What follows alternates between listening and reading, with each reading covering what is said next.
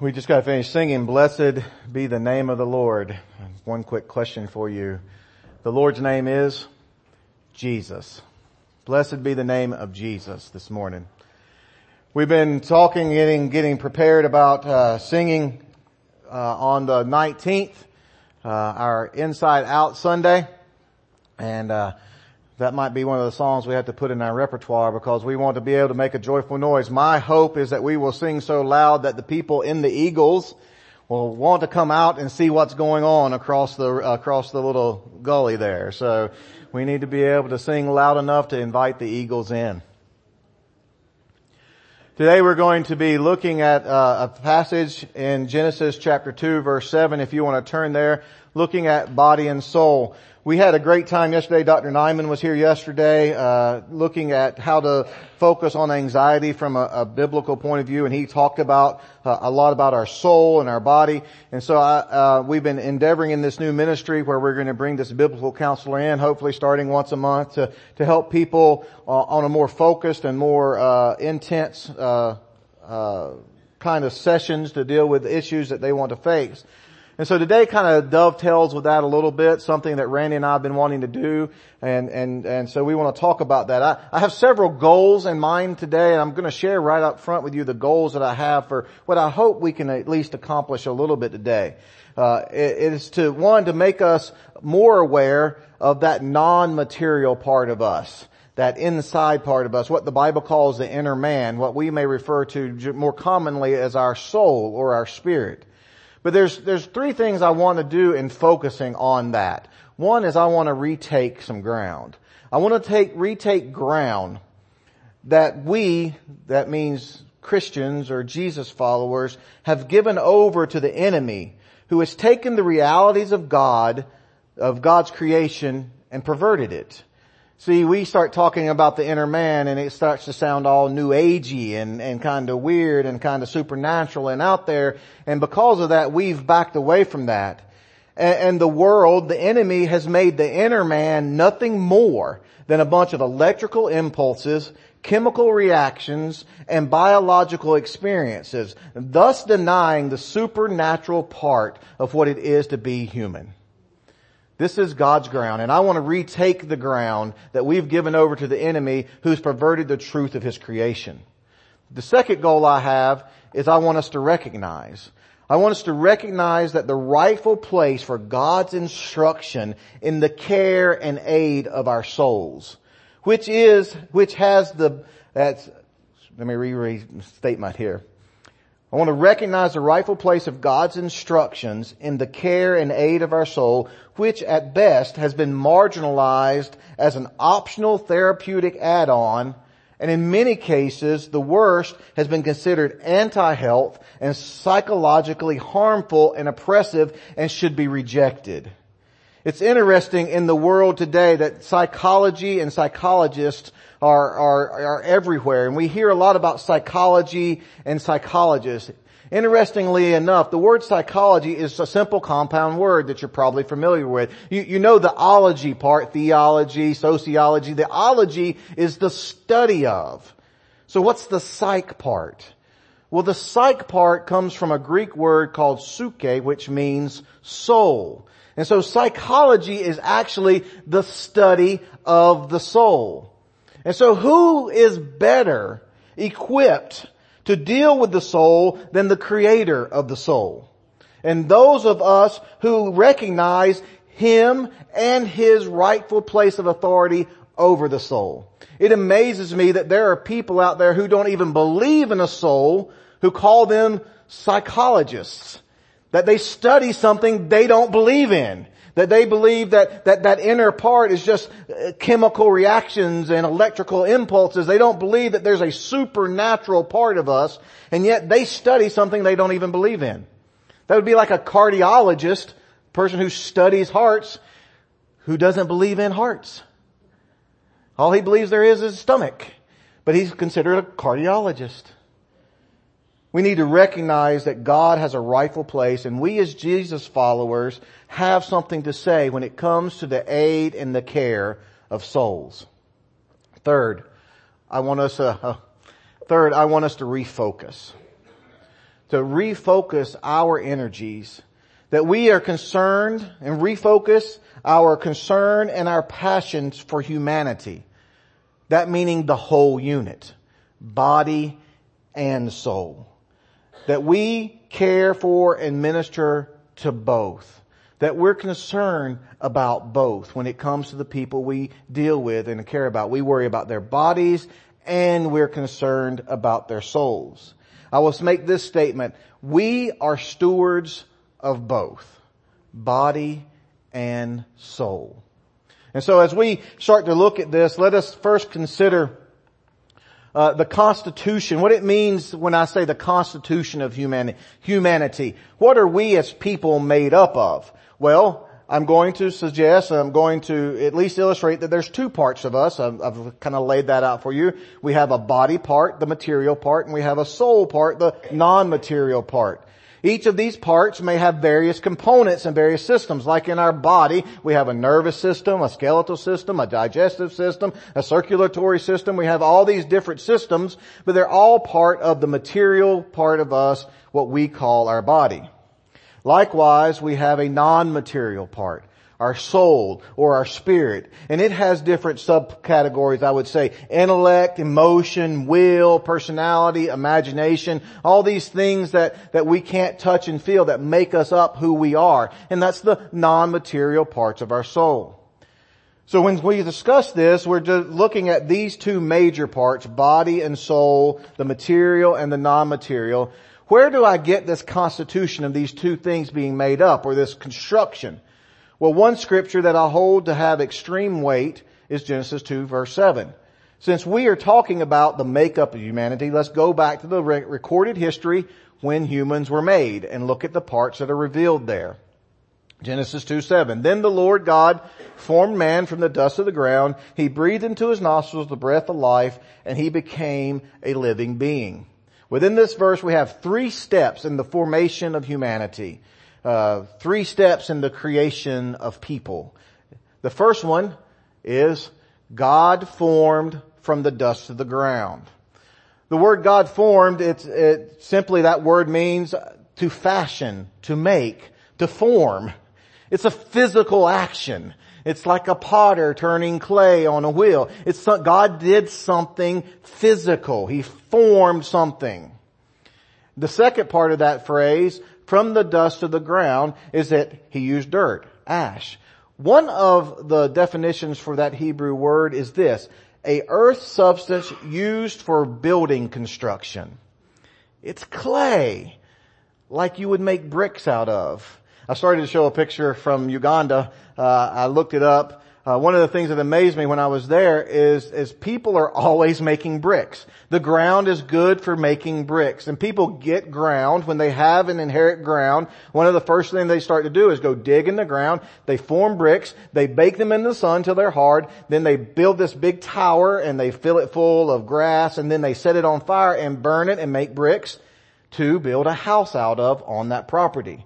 And they use the actual dirt, the ground from where they live to build the house in which they will live. And this is the same kind of idea. Dust from the ground. It is a building material. And so what we see here is a physical action with a physical substance. God made something material in the creation of humanity. He did it on purpose and he did it with design. And that's the material part of us, our bodies. Physical action, physical substance. Then comes the next part. And he breathed the breath of life into their nostrils. This is the supernatural part. And it's really hard for me to say anything about this. The breath of life. Uh, the Hebrew word is, is, is this breath, uh, which also equates with wind or, or spirit. That this word carries on these ideas. It's the part of you that is supernatural. There's a part of you that is beyond the natural world. It's the God part in you that only I can, only thing I can say is God does this. He gives us life. Try to explain life to somebody and you have run out of words already. The only passage I can think of or found to think about us to even grasp what the breath of life is, is when Jesus explained to Nicodemus what the new life was like. In John chapter 3 verse 7a, he says, do not marvel that I said to you, you must be born again. The wind blows where it wishes and you hear its sound, but you do not know where it comes from or where it goes. So it is with everyone who is born of the Spirit. That there is this supernatural thing that we just can't really grasp. We see its effects. We know it exists. There's a, there's a part of us that we realize that when we're alone with ourselves, that there's something in us. We, there's a, our inner man, we call it our heart, we call it our soul, we call it our spirit. We can sense it in other people. If you've ever been around somebody and say, well, he's just got a, he's got a happy spirit. He's got a sad spirit. He's, you know, we can sense each other's spirits. We know they exist. And for us as Christians, we get the blessed uh, experience of connecting with one another in the spirit spiritual realm, that, that we feel like we have a kinship with one another, uh, that we, you might have just met somebody for the very first time and we're like, we feel like best friends because our spirits are connecting. We see the results of it, but to be able to explain it and touch it and hold it is simply a God thing. It's a supernatural part of you. Something that we should be very, very grateful for. So God made made a physical substance, made a physical action with a physical substance, and then he did a God thing, and he put those two things together in the last verse, and man became a living being. And the real important phrase, the real important word in that phrase is became. The, the, the word there, the Hebrew word means to exist. It's, it's a common word to exist. When God took the, the material and that non-material supernatural part and he put them together, man started to exist. The uh, French philosopher uh, Descartes says this, probably a phrase you've heard, I think, therefore I am that man became aware. Because you're aware of yourself, that means you exist. This is when man started to think. This is when man became aware of himself. It's an interesting word that's used one other very important place in the Bible from Exodus chapter 3 verse 14 when Moses asked God, who will I say sent me? And he says, God said to Moses, I am who I am. He said, thus you shall say to the sons of Israel, I am has sent me to you. This is what happened at that moment when that non-material and that material come together. Adam sat up and said, I am. I exist. God had given a little piece of the great I am to that material body and now man was alive. And so we see these two parts, the material and the non-material coming together in a unity. The fact of, of what we are is a unity. Neither part is all of us. Neither our physical body or our spiritual body is all of us. They are both parts of a unity. And both parts are all of us. both parts are us. You look at my physical body, that's me. And that inner man, that's me. And we see sometimes those things broke up. I'm going to show you an example of that. But I just want to point out that there's a similar event in Ezekiel's, uh, in the prophet Ezekiel's time in verse 37 verses 1 through 14. It's the story of the valley of bones. Uh, I just want to read to you and see that this same idea is carried out through scripture. So I prophesied as I was commanded and as I prophesied there was a noise and behold a rattling and the bones came together, bone to its bone, and I looked and behold sinew were on them and flesh grew and skin covered them, but there was no breath in them. They had all the physical parts, right? They had the material part, but something was still not there. Then he said to me, prophesy to the breath, the wind, the spirit. Prophesy, son of man, and say, breathe. Thus the Lord God come from the four winds. Oh, breathe the breath on these slain, and they will come to life. So I prophesied as he commanded, and the breath came into them, and they came to life, stood on their feet, an exceedingly great army. We see the same pattern there. Body and breath. Non-material and material coming together to bring life. And so we're constituted of these two parts, the material and the non-material. So some quick examples for us to consider. This is Joni. I cannot pronounce her name, last name to save my life very well. Eareckson Tada. Thank you. I just go by Joni because that's how she titled all her books. You may know the story of Joni when she was 16, 17, 18 in her teenage years. She went swimming one day, dove into a river or lake and didn't know that there was a submerged rock or log underground, landed on her head and became a quadriplegic, paralyzed herself from that time the rest of her life. Follower of Christ. One of the greatest experiences I had was a couple of years ago. Uh, Shelly and I got to go to a conference where she was speaking, and I went to the conference just to see her live one time. Now, I will tell you that that body is Joni, but it's broken. There's, it's messed up. Uh, the paralyzation broke the body. And so, but, even though her body is broken, is Joni alive? Yes. Because the non-material part in her is alive and well. And it is still Joni, and she is full of life. I can tell you just by being in the presence of her, just in her room as she shared her walks, her, her physical struggles with that broken body, that her spirit shines through.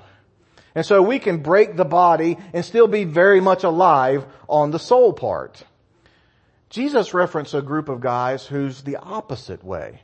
In Matthew's gospel, the 23rd chapter, verses 17 and 28, Jesus is talking to the Pharisees. He says, woe to you scribes and Pharisees, hypocrites!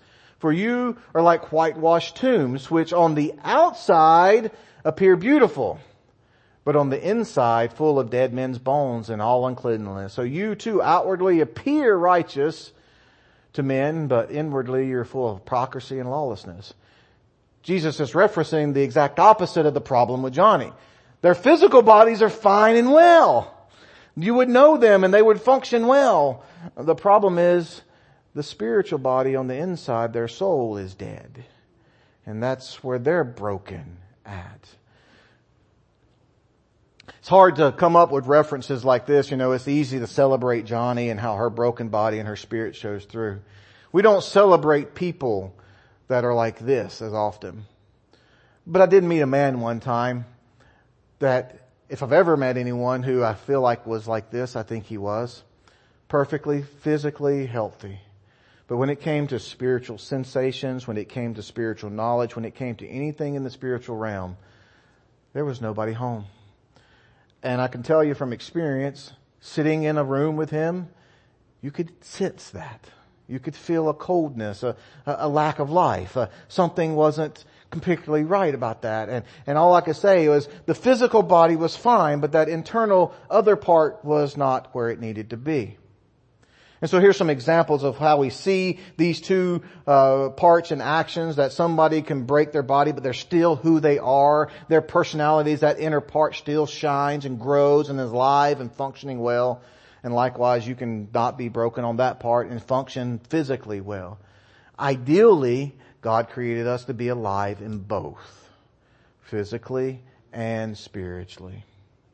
So there's a theology of Christ, uh, there's a theology of humanity for you. The theology of the human constitution. What it means to be human. These two separate parts of us. The problem with theology is we study it, we learn it, and most of all, we like to debate it. But what we should do, the most important thing for us to do with any theology is to apply it. To use it in our lives. An application usually comes from the asking of questions. Most basically, when we look at the uh, theology, we should ask questions like, how would I do this? How would this affect me? What would I do about what I've just learned or studied or come to understand? And so I want us today, as we look at this, to consider four questions for us to consider as we retake, recognize, and refocus on the Jesus followers stewardship of the body and soul. That we are stewards of both body and soul. And as we try to retake, refocus, and re, and recognize God's place in this realm of humanity, four questions. First, which is more important? Which is more important? Body or soul? Alright, we're gonna take a quick straw man vote here. If you're brave enough, everyone who thinks the body is the most important, raise your hand. Chickens. Everyone who thinks the soul is more important, raise your hand. Alright. I believe the Bible does lead us to believe that the soul has the advantage in the importance category. That the non-material part of us is more important, or at least weighted more than the body. But I want to be careful at this point that we don't jettison the body completely. The body has great importance in it. One of the first heresies that any Christian ever held to, had to deal with was called Gnosticism. Alright? And Gnostics believed that everything that was material was evil, everything that was spiritual was good. And their whole goal was to get out of the body. They saw the body as nothing more than kind of like a cocoon that your, that your spirit grew inside of. And then one day you would be liberated. You would bust out of that cocoon and the spirit would fly off and be the beautiful butterfly that it was supposed to be. Thus ejecting that evil part of our material part. Now let's go back to our creation. Who created the material part of us? Is it evil then? No. And so God made us material. He didn't make a mistake when He made us material parts. He didn't make a mistake when He made the material part of us. He didn't go, oops, didn't mean to do that. No, it was very intentional. He formed us from the dust of the ground. Very intentional act. He wanted us to have a body. Randy Alcorn tells us that God didn't make this mistake when He gave us a physical world. It is part of our makeup. And though the Spirit may have the lead in the importance, it's not to jettison the body completely. Matthew chapter 10 verse 28. Do not fear those who kill the body but are unable to kill the soul. But rather fear him who is able to destroy both body and soul. See, even in this great, this great teaching about what we should be afraid of, the body is not forgotten. Be, be concerned about your body and your soul, or your soul and your body, that they both are important, and we're not to try to jettison one over the other, although I do believe you're correct when you say one does take the lead. And I think we'll figure out why that is by the time it's over. So we're to be concerned about body and soul. Second question. Which should we care for then? Both. Alright, now it gets easier from here on out. Let me ask you this question. Do you recognize that in a similar way that you take care of or abuse your body, you can take care of or abuse your soul? That you can in the same way you take care or abuse your body, you can also take care or abuse your soul. That we have a stewardship for both. They were both given to us by God at creation. And we see creation wrapping up with God putting man in a stewardship role over all of creation, including our body and our soul. So, how would we do that? Well, it's similar. So how do you take care of your body? Well, first of all, you feed it right, right? You make sure it's fed right. There's interestingly number of, of scriptures that talk about us feeding our soul. First Peter two and uh, First Peter two verses two and three. Like newborn babies, long for pure milk of the word, so that by it you may grow up in respect to salvation. If you've tasted the kindness of the Lord, this is talking about spiritual food, the pure milk of the word. Psalm 51 6 says, Behold, you desire truth in the innermost being. And in the hidden part of you, you will be made known wisdom, that we feed on truth on the inside. God said when he was tempted, Jesus said, I have food that you don't know about. And what was that food? To do the will of him who sent me. So we can feed on God's will. That feeds our spirit. We were also told to look out for one another when, when uh, Jesus looked Peter said, feed my sheep, right? to look out for one another's spiritual well-being. And so we need to make sure we feed our spirit on what is right. God's Word, God, the Lord's will, and truth found in God's Word. To feed it right and not give it junk. It's basically the input we have. What's going in to the inner man? How does it function? And so feeding it right takes care of it. The second thing we do is exercise, right? This is how you take care of your body. Exercise. Everybody's favorite thing. Exercise. How do we do that spiritually? We have acts of faith. When we walk in faith, it strengthens our spirit. When we come to worship, that, that you, this time every week is your YMCA gymnasium visit for an hour or two hours a week. You're here to work out, to worship, to exercise your spirit in prayer and singing and giving and listening and education and fellowshipping and sharing with one another and loving on one another and, and taking of the communion and, and all the things that the Bible gives us. This is our time to exercise our spirit. We pray. Have conversations that feeds our spirit, that exercises, it's an exercise of faith. And here's one meditate. Oh, there we go, being all new agey again, right? We're meditating. This proves my point. Meditation is something given to us by God, and the world today has perverted it into something that we're scared to mention in churches because we sound like we belong to some cult. But meditation was given to us by God. He said, meditate upon my word. Hide my words in your heart so that you will not sin against me. That all day long I think on your precepts because they're altogether beautiful. Meditation is something given to us about God. It's what we meditate on that matters. The truth of God's Word. Not sit off in some corner by ourselves and start to think about and spend hours thinking about how good I am or how, or, or focusing uh, over and over, repeating to myself, you are good, you are liked, you are a good guy, you're friendly, over and over trying to build myself up, but focusing on God's truth, or, or sitting quietly and, and, and focusing hours on nothing but my own breathing. This is a perversion of God's truth that we should meditate, but meditate on God, His will, and His Word. These are the kind of things we need to retake. meditation belongs to God and His children in the right way and not some perverted way of doing it about self. That exercises our spirit. And then thirdly, anytime, I, I was hoping Tim would be here, I'd ask him and see if he agreed with me. Eat right, exercise, and consult a doctor. Right? Somebody else who, who can help us examine ourselves. This is where Randy and I talked about really wanting to do this sermon.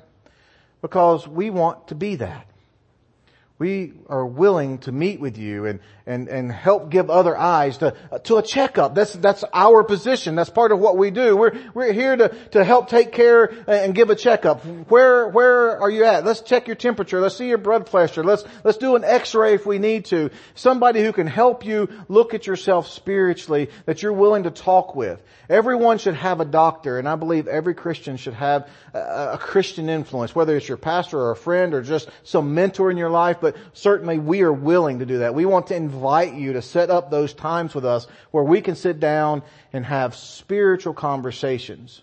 We love hearing about all the physical needs you have, but we really want to talk about the other part of you too. And hear about that because we are stewards of that part.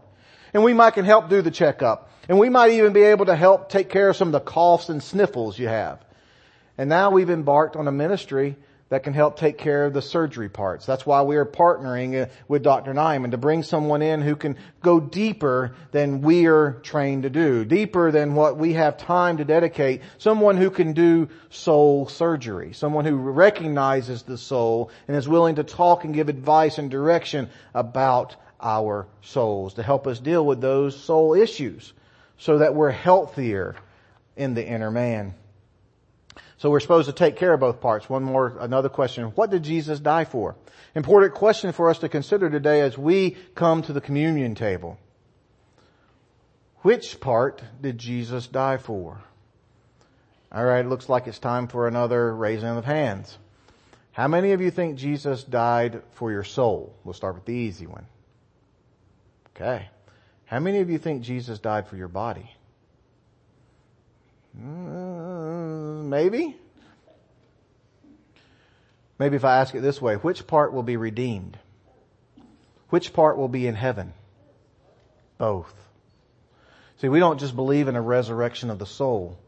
We believe in a resurrection of the body. 1 Corinthians chapter 15 says, But Christ has indeed been raised from the dead, the first fruits of those who have fallen asleep. For since death came through man, the resurrection of the dead comes through man. For as in Adam all die, so in Christ all will be made alive. And human life is physical and non-physical being together. Non-material and material being put together. This is human life, the way God intended it. But each in his own turn, Christ the first fruits, and at his coming those who belong to him. This stunned the people that he was talking to in the Corinthians. And they said, they asked, what are you talking about? Uh, what's this like? And in verse 35 he goes on, so he reassures everyone of resurrection and in 35 through 38 he says, but some will ask, how are the dead raised? With what kind of body will they come? You fool. What you sow does not come to life unless it dies. And what you sow is not the body that will be but just a seed, perhaps a wheat or something else. But God gives it a body as He has designed, and to each kind of seed He gives its own. And it goes on to talk about earthly bodies and heavenly bodies. What's a heavenly body like? Don't know.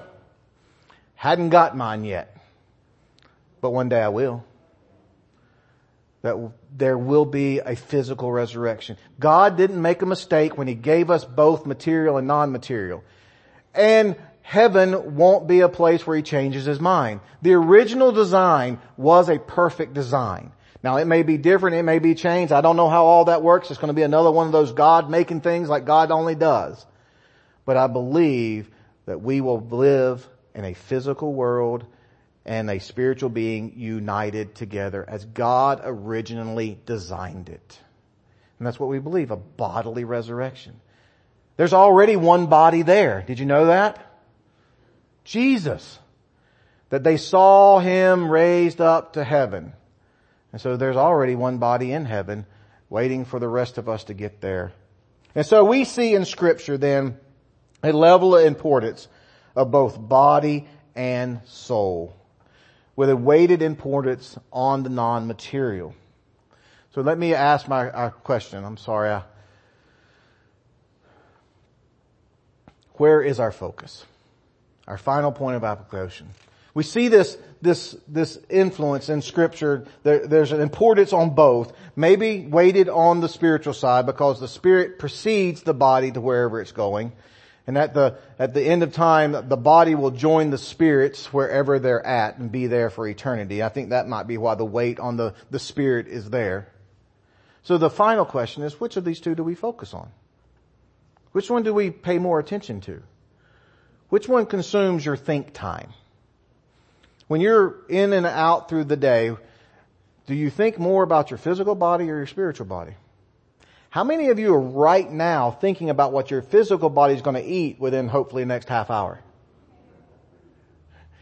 While you're missing the food that's laid before you right here. That's for your physical, your spiritual body. How many times you, how much did you time? I know we're, we're on a diet right now. And so lots of time is taken up in my think time about planning food you know, what's going to be the next meal and what meets the diet and where can we go and what are we going to eat? Make sure we stay within compliance. Do I spend as much time preparing my spiritual meals? Do I make sure that I get up and have time in the Word in the morning? Oh, I can't miss breakfast. I gotta have a little bit more at lunch. I need to go to, I need a midnight stack. Am I taking care and thinking about my physical, my non-material self as much as I think about my material self? You feel those pains and those aches and those, those joints that don't work anymore and you're like, oh, I wonder if that could be. I wonder if that could be. Do you feel the same pains and, and, and, and hurts and achy joints in your spirit and go, I wonder if I'm becoming apathetic. I wonder if I'm becoming uh, un- uncaring. I, I wonder if I'm becoming prideful. I, do you sense that part of you? Where do you invest your material resources? Do you invest them more on your body or your soul? Are you investing for spiritual growth? Are you laying up treasures where moth and rust won't destroy? Or is it all about just seeing that the physical happiness of your external body? Where are you spending your energy resources? You only have so much energy in a day. Are you running and chasing physical things or spiritual things? Probably one of the greatest tests, one great point of application. If we accomplish one thing, this would be it. How about your prayer time? Evaluate your prayers. What percentage of your prayer is about physical needs and what percentage is about spiritual needs? My challenge for myself and for you this week is every time you pray, every time you mention someone's physical need, mention a spiritual need second for them or for someone else. Every time you pray for your own self that I need this in the physical realm. I, I, Lord, I'm traveling today. Keep me safe. Oh, and save this loved one of mine. So that every time we pray for a physical need, we match it up with a spiritual request too. Just to try to bring balance. Because, because Randy and I've talked about this a lot. We talk about, we have prayer times and we take prayer requests. What percentage are in the physical world? Probably 70. 75, 80. We start mentioning, so what spiritual requests? Who do you want to get saved? Who do you want to get right with the Lord? Who do you want this? We'll get a few sometimes and sometimes none. And if we were to just balance our prayer life so that it was equally physical and equally spiritual, I think we would make great strides in changing how we see the two and have a greater concern for the whole man. And so remember my goal. Retake ground that we've given over to the enemy. Recognize God has a rightful place and we as His followers have a, recognize His place and His influence in aid and care for the souls. And to refocus and re-energize, re-energize ourselves for the concern and passion for humanity. The whole person. Body and soul. God made us body and soul. We are stewards of both. God cares about body and soul. We are stewards of both. And most importantly, God redeems both body and soul. We are stewards of both.